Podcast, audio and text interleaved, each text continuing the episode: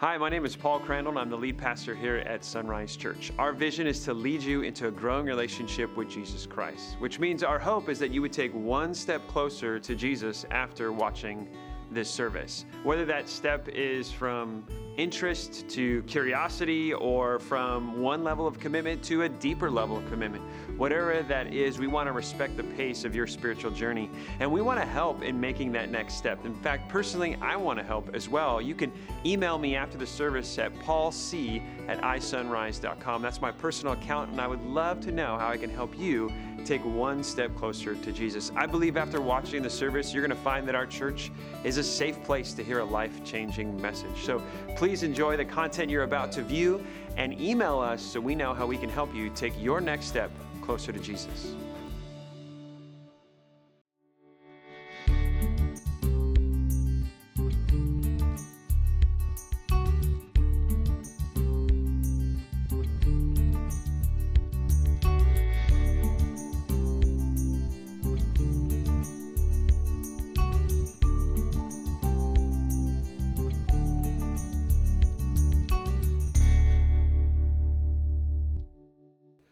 Good morning. Good to see you. Glad that you are here, and I hope your I hope your week's been good. I don't know if you enter into this room today and maybe you're a little sad. You know, maybe you're a Laker fan and you're like, "Oh man, can we just have a collective sigh for us Laker fans?" Wow, welcome to Sonrise. We're a welcoming church. If you come broken and beaten up, we will go, "No," or whatever that noise was. No, no. I, I, you know, but on a serious note, wherever, wherever you're coming from, whatever stage you're in right now, or whatever season you're in right now, or maybe it's just been a week or a day, it's just been a morning. Whatever it is, I am really, really excited uh, that you are here. We are journeying through the writings of Luke. So we're going through the Gospel of Luke and another book that he wrote called the Book of Acts. And we've been kind of tracking different themes and topics as we walk through those two books. And, and the one we're in right now is we're looking at different women in the writings of Luke. And ladies, I just want you to know the majority of the ladies we're going to look at, they're going to be admirable, they're going to be awesome, we should follow their example, except for today, okay? Now, I, I need to tell you, so you're not like, Pastor Paul, this is kind of rude. Last year, when we set out the preaching calendar, this message was supposed to be on Mother's Day. Yes, so you're welcome, okay? You're not gonna like me after this one, but the Mother's Day one, we just decided to kind of switch. Because what we're gonna find, I hate to say it, is that there's a couple in our passage today that are gonna be a negative example for us. They're not gonna do the things that are honoring to the Lord, so it's gonna be kind of just a little bit of a letdown uh, when it comes to finding a hero in our passage today. And what we're actually going to realize is in this kind of first century movement that's happening, because we'll be in Acts chapter 5. So the, the church kind of just started, it's getting momentum. And after the resurrection of Jesus Christ and his teaching after that moment, he ascends. The Holy Spirit comes down on the church, on the community, the followers of Jesus Christ. Things are just moving, man. It's a dynamic movement. And then it runs into problems. And you know what? When we think about it, the church has problems, doesn't it? You could say amen to that. You're like, I don't know, I'm in church. Should I should I say the church has problems whether it's in the first century world or the 21st century world, the church has problems. And why does it have problems? Because it's filled with people, right? And people have problems. And on a serious note, it's true, right? We we get hurt by other people. And sadly, we hurt other people. And so there are problems that exist. And we see a problem in the first century church. And this problem is a big problem because the problem affects the purity of the church. And when we affect the purity of the church, we affect the witness of the church. Think about it. If somebody is trying to help you, if they're trying to guide you along to get you to do something that you should do, you know you should do, but it's hard for you to do, is it easy to take help from a hypocrite? No. Right? Somebody's trying to tell, well, you should do this, and they're not doing that thing in their life. So if the church's mission is to help the world, the church's mission is to help those who are far away from Jesus Christ, to bring them closer to Jesus Christ. If the church is hypocritical, who wants the church's help? In fact, I would say most of my friends who, who aren't followers of Jesus and don't go to church, if I were to ask them, hey, give me some reasons as to why you don't go to church, you know what's going to be number one on the list, or probably pretty high up there? The church is full of hypocrites. And so, what we're going to see in the first century church in Acts chapter 5 is that this problem is going to come up and it's going to affect the purity of the church. It's going to fill it with hypocrisy. And this feeling of the, uh, of the church with hypocrisy is going to ruin the integrity of its persuasive message because no one wants to listen to a hypocrite. The purity of the church is so important. Now, when I say purity, I want to make sure this is very clear. I'll say it several times in our message today just to make sure it's clear. When we talk about purity, we're not talking about perfection.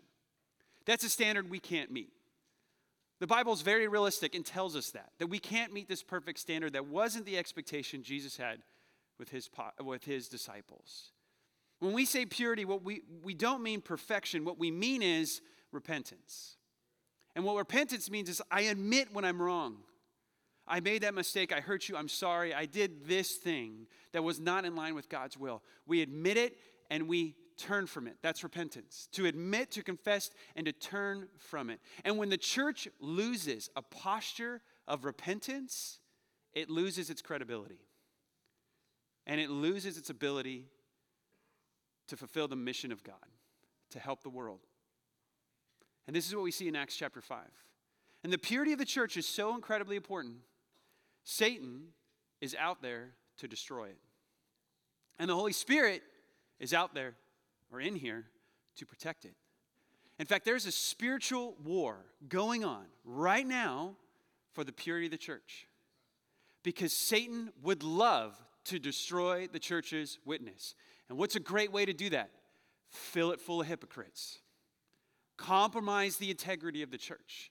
Get them to be persuaded that their disobedience isn't bad, that the scriptures aren't that reliable, that the conviction of the Spirit should just be suppressed, that they should just follow their own hearts and their desires.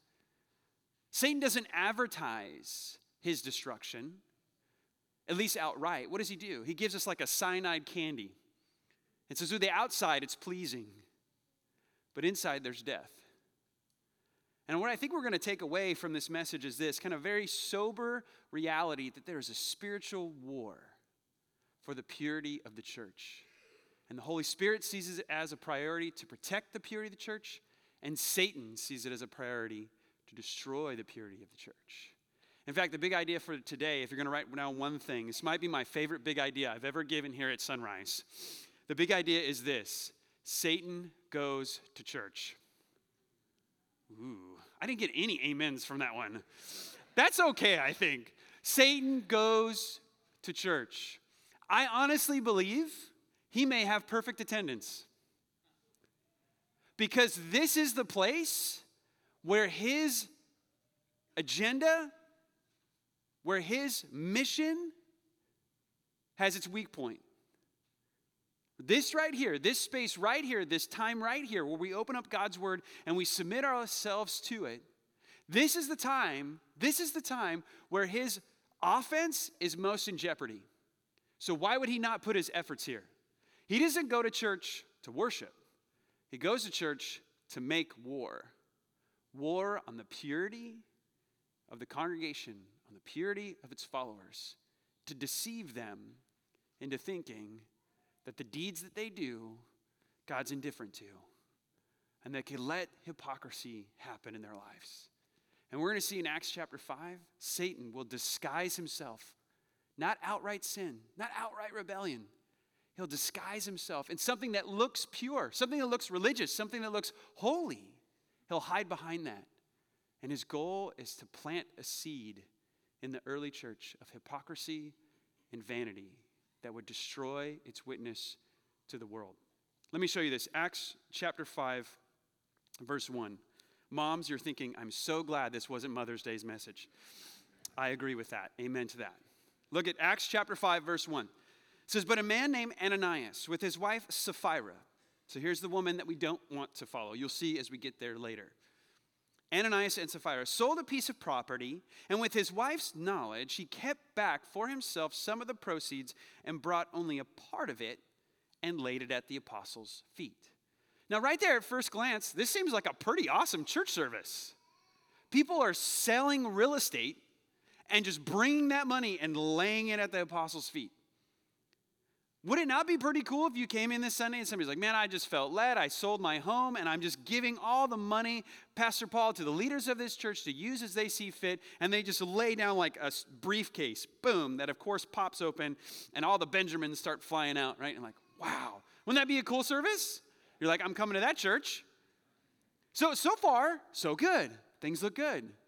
And this has been a pattern in the early church. I mean, the Holy Spirit is moving, God is moving, the mission and message of Jesus Christ is just, it's just going out. Things are exciting. Acts chapter 4, right before this, Barnabas, a leader in the church, who'll become even more of a leader later on in the book of Acts, he will sell a piece of property and he'll give all the proceeds away.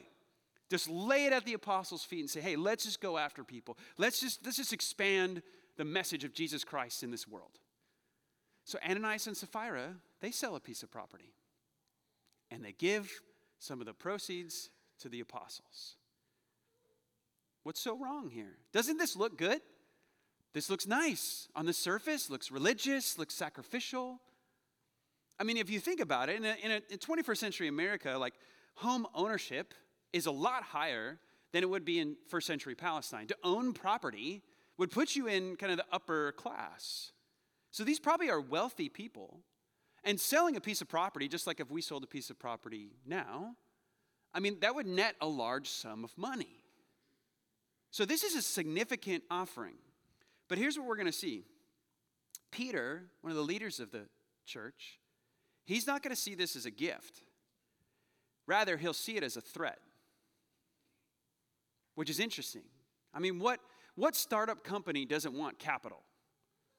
Right? Maybe you've been a part of a startup, right? You got this new idea, this new invention, this new widget, this new app, this new thing. You got all these creative people, right? But you're all eating top ramen, just trying to figure things out. But you've got something innovative, you've got something creative, but you don't have a ton of money. And so you need an investor, you need some capital to let this thing kind of take off and really get into the market. Who doesn't want capital? Here's an early movement speaking about the resurrection of Jesus Christ, that's better than a widget or a program or anything like that. I mean, that's significant. And so they get this capital, they get an investor. Shouldn't it be seen as a gift? No, it's seen as a threat because there's something behind this gift that nobody else can see, but the Spirit sees. And the Spirit will reveal that to Peter we get a little bit of a clue. Go back to Acts chapter 5. Look at the word used in verse 2. It says, And with his wife's knowledge, he kept back for himself. That word right there is a very interesting word in the Greek. So this translation here, it's not the, it's a good translation, but it's not the clearest, right? Because us, it just sounds like, okay, he gave a portion of the proceeds, not a big deal. Why is that a big deal? Well, that word right there is used in other ancient documents to talk about financial fraud. In fact, that same word is used in the Greek version of the Old Testament in a story in Joshua chapter 7. And in Joshua chapter 7, verse 1, there's a man named Achan. And Achan decided after the conflict that God's people had with the city of Jericho, Jericho, after this conflict, there was plunder, plunder from the conflict, plunder from the battle. And God said, I don't want you to get rich off this plunder. You devote that plunder to destruction. And Achan said, Ah, how about I keep back for myself some of the plunder? And then God punished him for that. A better word would be embezzled. Right? Embezzled is that you're taking something that is not yours. You can't embezzle funds from yourself. You're embezzling when you take money that's not allotted to you. So, what happened with Ananias and Sapphira? Right now, and we'll see this later when we get further into the chapter, they probably made a pledge. They saw Barnabas give this huge gift. He, he sold his property, gave all the proceeds away, and then they said, Oh, yeah, guys, we'll do that. Hey, Peter, we've got some property. We're going to sell it, and like, like Barnabas, we're going to give it all to you guys.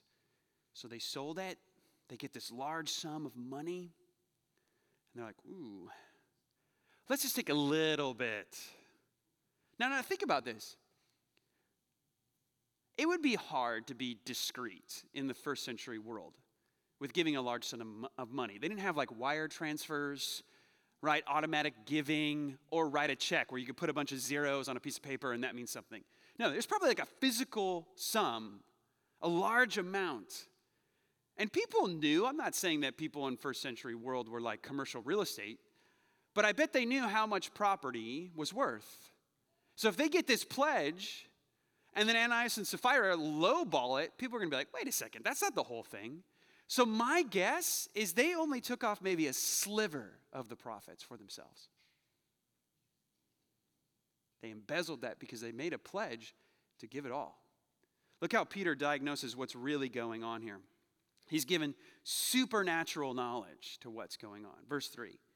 But Peter said, Ananias, why has Satan filled your heart to lie to the Holy Spirit, to keep back for yourself part of the proceeds of the land?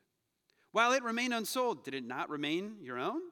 And after it was sold, was it not at your disposal? Why is it that you have contrived this deed in your heart? What is, what's revealed to Peter? You didn't give everything that you pledged. Now, Peter tells him, hey man, this whole thing was voluntary. You didn't have to give it. Why did you give it? Man, when it was in your own, it's at your own disposal. When you sold it, all those proceeds are at your disposal. So the first century church wasn't demanding if you ever make any money off of selling your home, whether it be a rental or your primary property, whatever it is, you got to give it all to the church. No, they didn't make that demand. He had the liberty to do whatever he wanted. But Peter said, You lied. Lied? How did he lie? Again, I think the assumption is fair. He made a pledge and he wasn't true to it. That's how he lied. The problem wasn't the sum of money, the problem is what he said. He said he gave it all, but he didn't. Now, look at this. How did this start? Go back. Peter, it was revealed to Peter. Look at verse 3. Ananias, why has Satan filled your heart to lie? Satan has filled your heart. It's so interesting. Acts chapter 2, we see the Holy Spirit fall on the community of believers. He fills them. And they have this dynamic boldness to go out and to share the message of Jesus Christ. We see the church persecuted, right? They come and they pray. And after they pray, it says the Holy Spirit fills the room and they become even more bold. So, who's been going to church so far? Holy Spirit. He's been there.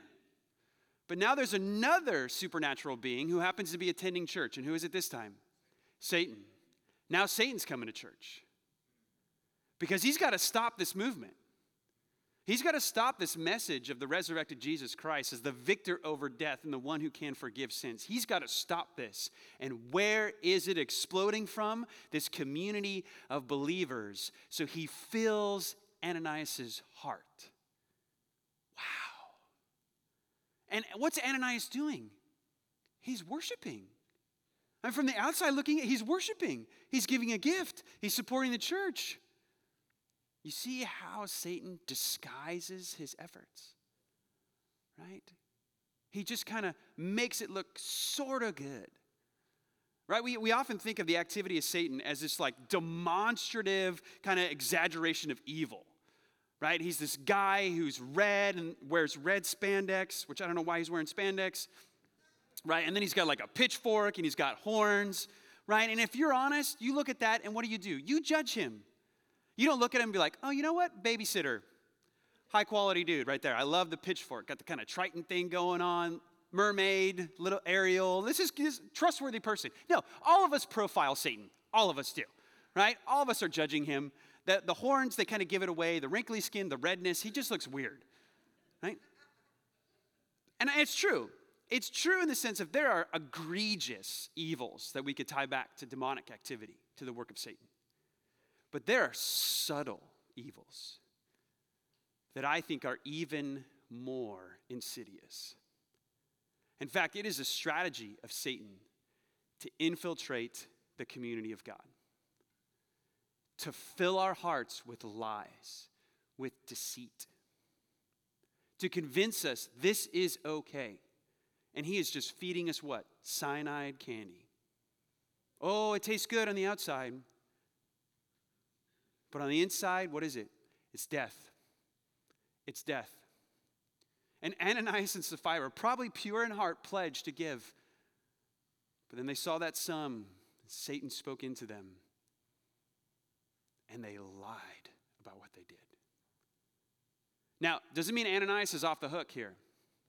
Right? What does it say? Not only did Satan fill his heart, at the very end of verse 4, it says, What is this that you have contrived, this deed in your heart? Peter is not saying, Oh, Satan made you do it, no big deal. What does he say? Ananias, you followed your heart. You followed your heart, and your heart was sinful. You know, one of the worst things you can do? Follow your heart. Because your heart, scripture says, is deceptively wicked. No one can know it. But who can know it? The Holy Spirit can know it. God can know it.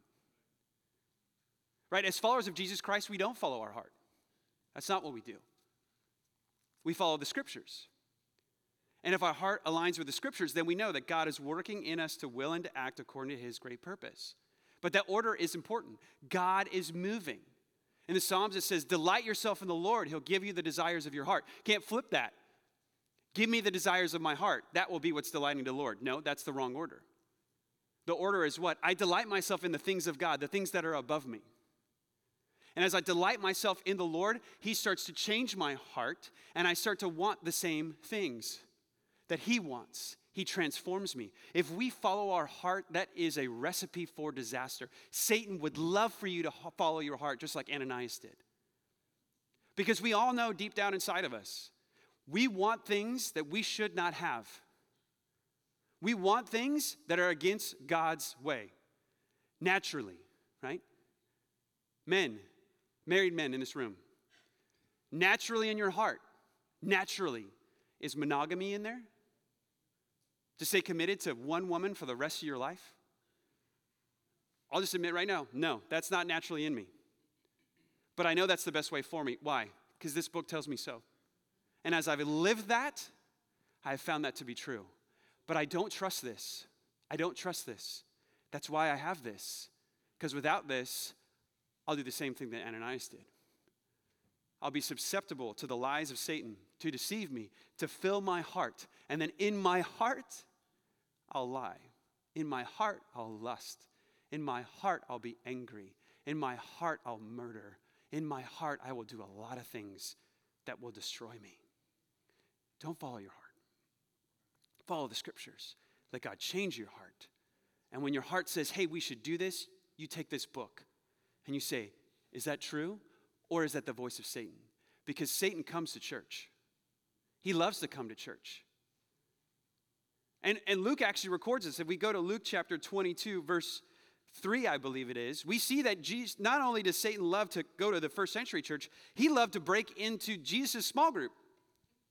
Jesus had this small group of like disciples. We call them apostles, the 12 apostles. I mean, not even Jesus' small group is safe from satanic activity. If any place would be safe, wouldn't that be it? But look what Luke records. Then Satan entered into Judas Iscariot, who was one of the number of the 12. Judas was the one who betrayed Jesus. Later on in Luke chapter 22, we see that he goes after another apostle. His name is Peter. And Jesus says, Peter, Satan has demanded you to sift you like wheat, to destroy you. I truly believe, I do, I think Satan has perfect attendance in church, but he's not coming to worship. He's coming to ruin its witness.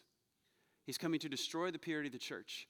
And he is disguising himself in things that look religious, things that look spiritual, things that we naturally can't see on the surface. We would say, wow, Ananias, great gift. And the Holy Spirit reveals what? That's not a gift, that's a threat. And if we let this seed of hypocrisy grow in this church, will ruin its witness. Now, look at how the Holy Spirit comes in. Because Peter confronts the reality of the sin right there. It's revealed to him supernaturally. But look at how the Spirit takes over. I said it's a spiritual war. And in war, there's, there's damage, right? Look at this. This is the movement that happens in the first century church. Acts chapter 5, verse 4. While it remained unsold, did it not remain your own? And after it was sold, was it not at your disposal? Why is it that you conceived this deed in your heart? Why have you lied? Why have you not lied to man, but to God? When Ananias heard these words, he fell down and breathed his last, and a great fear came upon all who heard it. The young men rose and wrapped him up and carried him out and buried him.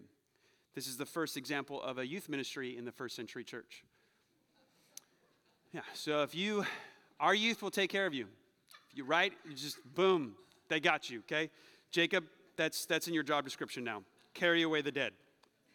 I'm just kidding. We got to make it a little light. This is a heavy message, okay? But look at verse 5. Just Holy Spirit comes in and takes him out.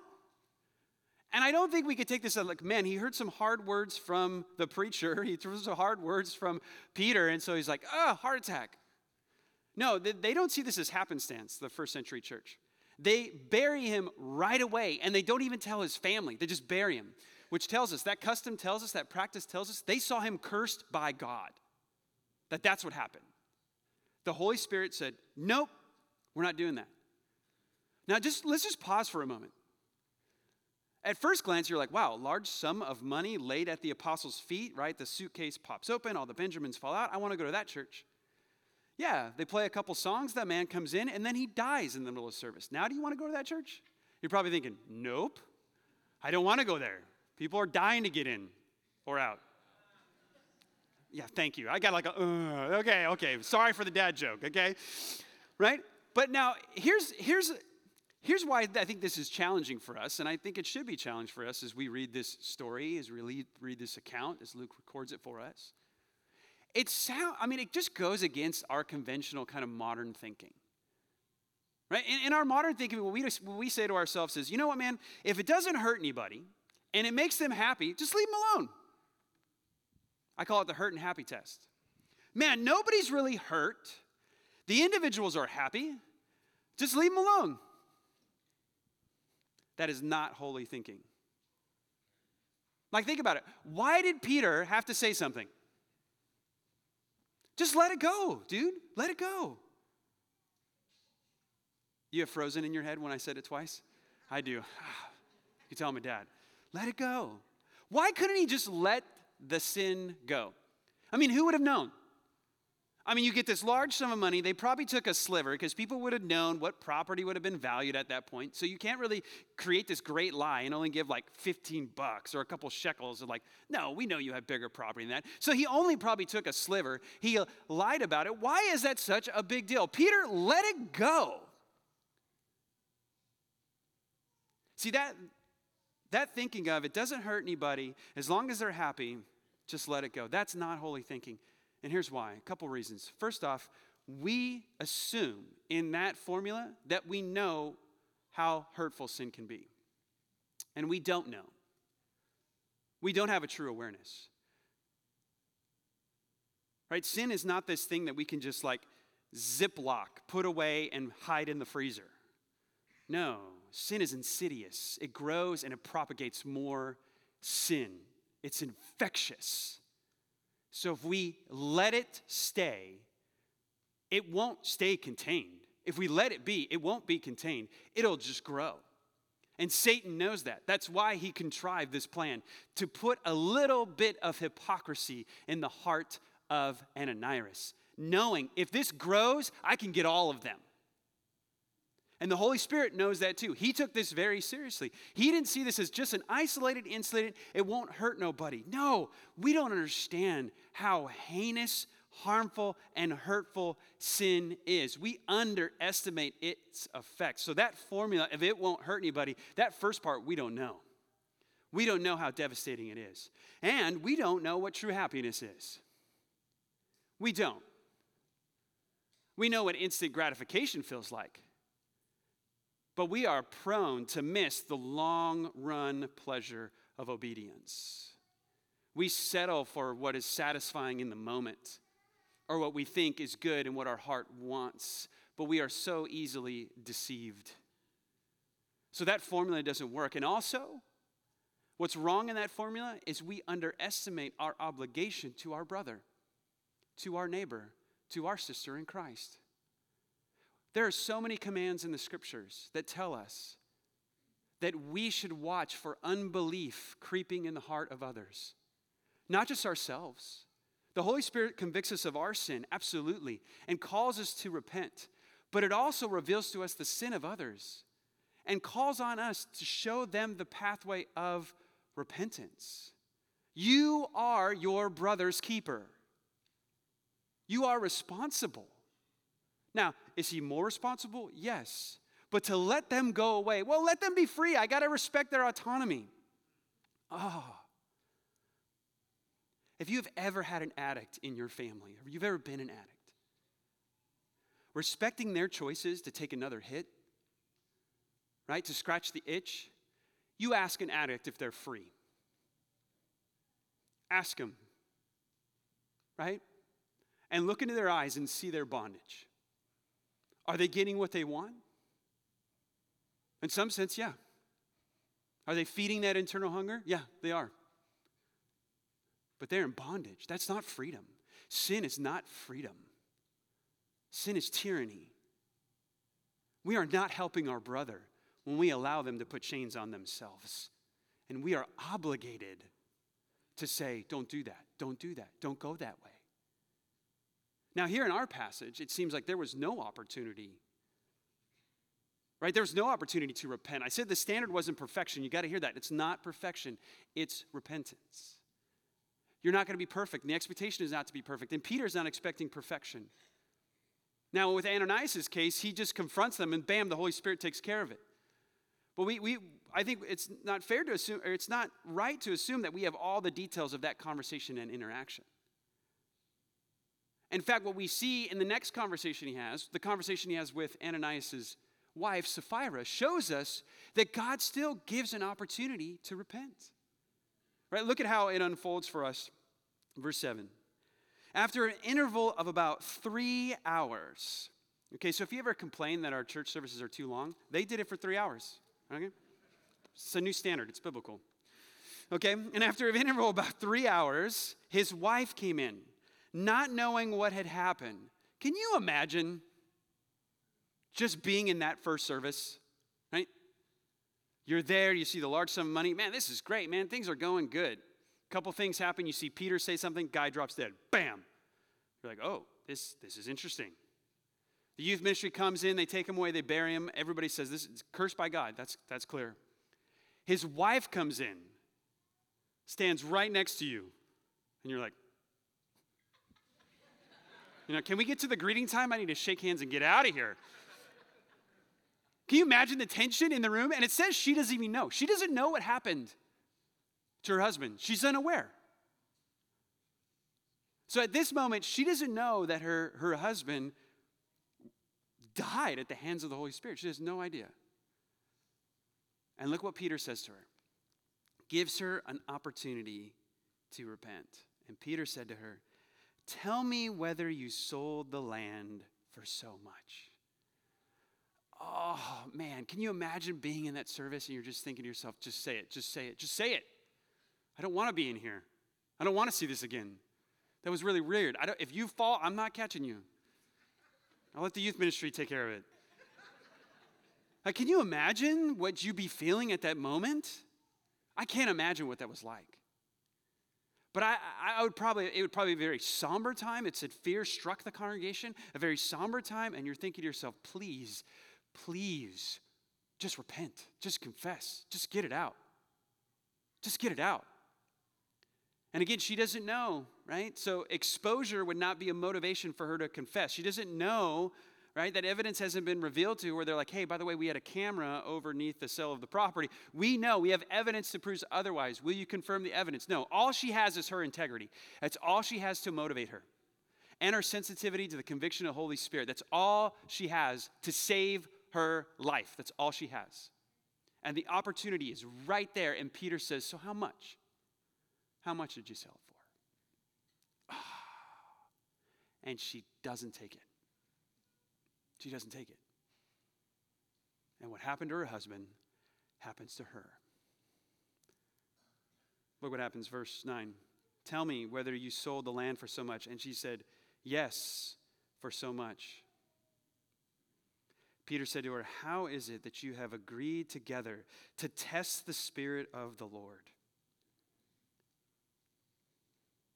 Now, this is interesting. When Peter confronted Ananias, what did he say? You've lied to the Holy Spirit. You pledged this amount. You said you met that pledge, but you didn't. You kept a portion for yourself. Satan filled your heart to do that. And because the Spirit believes in the purity of this community, no, you're out. Now, Peter didn't call down a curse on Ananias. He didn't do that. He confronted the sin, and the Holy Spirit did the rest. And now we have Peter confronting Sapphira, and he adds something to this. Instead of saying lying, he says, What? You have tested the Spirit of the Lord. What does that mean? Doesn't mean he's giving God like a pop quiz. Like, what's pi? 3.141592.6, right? It's like, he's not doing that. What does this word mean? A good way to think of this is like taunting. You have taunted the Spirit of the Lord. It's like driving on the freeway, intentionally speeding by a cop. Yeah. And you're like, let's just see how far and how fast I can go, right? It's like it's like taking a walk in your neighborhood and you see a dog chained up in the front yard near you and you you're like, "Oh, he can't do anything." And He's barking. You're like, "This dog's so annoying." So you get in front of his face. What are you going to do? What are you going to do? And he's barking and barking, and you're hoping that chain doesn't break. That's what they did. They tested the patience of God. And guess what happened? The dog bit and bit hard. We do this, right? When we make light of our sin, we test God. Ah, what is he really going to do? Right? What is he really going to do? In the scriptures, sometimes the phrase is used that, you know, the hand of the Lord is short. Right? The, idea there is enemies of God are saying, oh, he can't reach us. He can't see my secret sin that I hold on to, that I keep from my family. He can't see those areas of my life, and he's not really going to do anything. He's a mystical power, maybe that made the world, but he doesn't, he doesn't worry about my, my little sin. Do not test the patience of God. Do not taunt the Almighty. That is not a place to be, especially when your sin affects the mission of the church. And all sin affects the mission of the church because it compromises its integrity. Because the world doesn't want help from a room of hypocrites who hold on to their sin, maybe the sins that aren't the, the marquee sins, and it keeps its vanity and its pride and its greed and the, those things that look virtuous maybe in the American eye. And so we keep those sins and we like those sins and we worship with those sins and we offer sacrifices that are very much like Ananias and Sapphira. And we think God's not going to do anything and nobody can see anything. This isn't hurting anybody. And I'm happy with my Christianity where it's at and kind of this sterile ground of where I am. And God's really not going to move and do anything. Friend, do not test the patience of God. Do not taunt the Almighty because the Holy Spirit will keep the purity of his church. It won't take the leaders. Peter didn't do anything but confront. And what did the Holy Spirit do? He did the rest. An opportunity right there to confess, and she held on to her sin. If she just would have confessed, that's all she had to do. That's all she had to do. But she wouldn't. She held on to it. And Peter says, I can see what's coming. Right? Oh, at the door are the feet of the ones who just carried out your husband, and they're coming for you. Again, I don't think he's calling down a curse. I think that's a prophetic prediction. I don't think he's calling down the hand of God. I think he is seeing the hand of God come. You know, the thing that will hold this church back is not the sin in the world, but the sin in the church. What will hold us back is being deceived. Because Satan is coming to Sonrise. He may come every week. And he deceives subtly. He convinces you that your heart is a good place to find divine happiness, and it's not. And it's not. And the purity of the church must be protected. It's an obligation of the leaders of the church to do that as well. And it's not a fun thing to do. But the church must be marked by a posture of repentance. Not perfection, but repentance. Let me share with you one more passage because I think this is very similar to just to show, yeah, first or, or, or Acts chapter 5 is not the pattern. Like this is the rhythm of God. Every time you come to church, the Holy Spirit's just going to strike a sinner down. That would be a crazy expectation, right? The church is not meant to be like a haunted house, okay? That's not what's happening. But it's a holy house. And what happened in Acts chapter 5 happened. It's not the rhythm, but it happened. But look at this how it's translated for us. 1 Timothy chapter 5, I believe it's verse 20. Look how Paul writes to this pastor. Look what he says. As for those who persist in sin, rebuke them in the presence of all. Why? So that the rest may stand in what? Fear. So Paul saw this as a continued practice of his church. You got to protect the purity of the church because its witness is so important and Satan is going to try to attack it. So you as a leader, you need to confront it. You need to get out ahead of it. Because if you don't, you compromise the witness of the church. And the Holy Spirit won't have that. So you got to protect that. Again, not to say demanding perfection, no, but opening up opportunity for repentance and calling people to it. That is important. You know, I don't think it's any surprise that in the history of the American church, the great movements of God that we read about, you know, one thing that seems to be marked in all of those different movements is the confession of sin in the church, not outside the church. In the church. Isn't that interesting? Why does the dynamic power of God to move in great revivals seem to pivot off the church's posture of repentance. Maybe because he knows if Satan is allowed to fill, to fill the hearts of those who come to worship, and he puts in seeds of his hypocrisy and vanity, that he can ruin its witness and effectiveness. Here's my, here's my, here's my call to you today confess. Satan comes to church, man. He fills our heart. He speaks to us. He convinces us to speak of, uh, uh, listen to our sinful hearts. He does. Now, we should not be afraid of the schemes of Satan because we can defeat them if we're sensitive to the movement of the Spirit and we don't belittle his word. If we hold up his word, we're sensitive to the movement of the Spirit, then we don't have to worry about that. And I just want to invite you. We're going to have a time of communion here. There'll be elements in the back of the room, uh, or in the front of the room, in the back of the room, and I'm, I just want to invite you to confess, to really take time to examine your heart. What will hurt this church is the sin in this church. And so let's confess it and get it out. Nobody's perfect here. I'm the first one. I'll admit I'm not perfect. And so I want to invite you to just a real time of confession. You can take the elements and then you can go back to your seat and you can do some business with God there. And I have to tell you that as I was crafting this message and I was talking about with the staff, I just felt compelled. And not as a sense of show. And it's not meant by that. And I hope you don't receive it that way. If you feel what's most honoring to what God is doing in your heart is to take communion and go back to your seat and, and really ask the Lord, search me out, show me my sin, show me the lies I'm believing of Satan. If that's where you need to be in your seat, that's great. But I, I felt compelled that I thought, you know what? What feels genuine of the expression of, of my heart posture is I thought about the front of this room as kind of a a solidarity of confession. That people could come up if they felt led to take their communion and to kneel right here, just in the front of the room. Just as a symbol of su- surrender.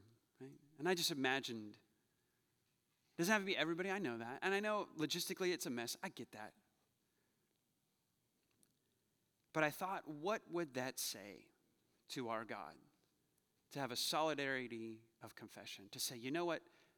The hero of this church is Jesus Christ. It's not anybody on this stage. It's definitely not me. And it's not any of you. The hero is Jesus. And He has come to our rescue. And so I want to invite you, if you're able, and I know maybe you, you can't, and I get that. Maybe kneeling's not what's, what your body is allowing you to do. Let your harsh posture be one of kneeling. To take this time very seriously. To think of it like an Ananias, or sorry, a Sapphira moment, where Peter says, How much did you sell it for? Here's an opportunity. I don't know what you're dealing with. I don't know what lies Satan has told you. I don't know the things in your heart. I don't know those things, but the Spirit does. And so what I offer you is listen to him. Listen to him, confess it to him before you take of the elements. Church family, let's pray. Father, we love you. And we thank you for who you are to us in Jesus Christ. Oh, Christ, I thank you that you are our victor. Man, you are the slayer of sin. You are triumphant. You are king. Your crucifixion was your inauguration. It was you taking power over sin and death. And we stand in victory, not because we won anything, it's because we point to you as the winner, as our champion. You are our Lord. Holy Spirit, we admit there's still so much sin in us, sin that we deal with, sin that we struggle with. There's so many lies that we hear that we need to just turn the volume down on that and we need to come to you. And Holy Spirit, we believe in your work. We truly believe in your work. We believe you can convict. We believe you inspired the scriptures. We believe that. We believe this is the guide to prosperity. This is the guide to flourish spiritually. And we believe you can move in us and draw us and take us places that humble us. I mean, who wants to run into humility? Nobody does. But when the Spirit convicts, we rush into that thing, man. We throw away pride, we throw away vanity, we throw away what we think is right, and we submit ourselves to you. So, Father, I just want to give you this time to say, confront us with our sin. Confront me, confront Paul Robert Crandall with his sin. Let us confess and let us be. Let us be cleansed. Pray, Father, that you see over your church today, that you look down and you just see humble confession. I think you'd be pleased. I think you'd be grinning from ear to ear to see your sons and daughters saying, You're our hero. Help us. May you see that today. However, it works out, whether it's sitting in a chair or or it's coming up just the front of the room and to kneel, take a posture of confession. May you be pleased today. It's in Christ's name I pray. Amen.